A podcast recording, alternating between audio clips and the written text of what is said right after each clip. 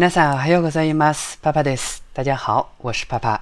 今天咱们要一起朗读的内容呢，是曾经在第六十五届红白歌会上与阿达西兰一同主持的极高游离子的伙伴写给他的一封信。今天的朗读者呢，仍然是我的学生野喵。那么，让我们一起来听一听野喵的朗读吧。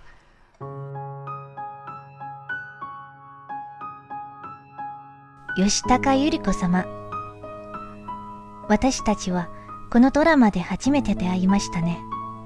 でも撮影が始まってしばらくするとロケの都合で会えなくなりました。そしてその後久しぶりに会った時私に驚いたんです。ゆりちゃんが別人のようになっていたから。撮影が始まった頃の戸惑いがちなゆりちゃんではなく堂々とした座長のゆりちゃんがそこにいました。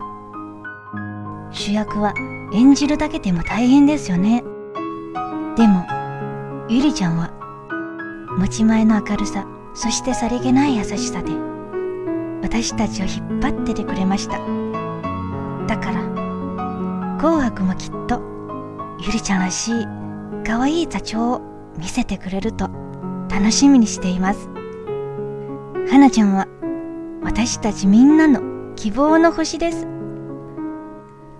私たちの花ちゃん、吉高由里子様へ。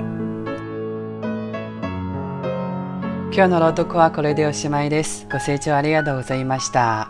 今天的节目就到此结束了。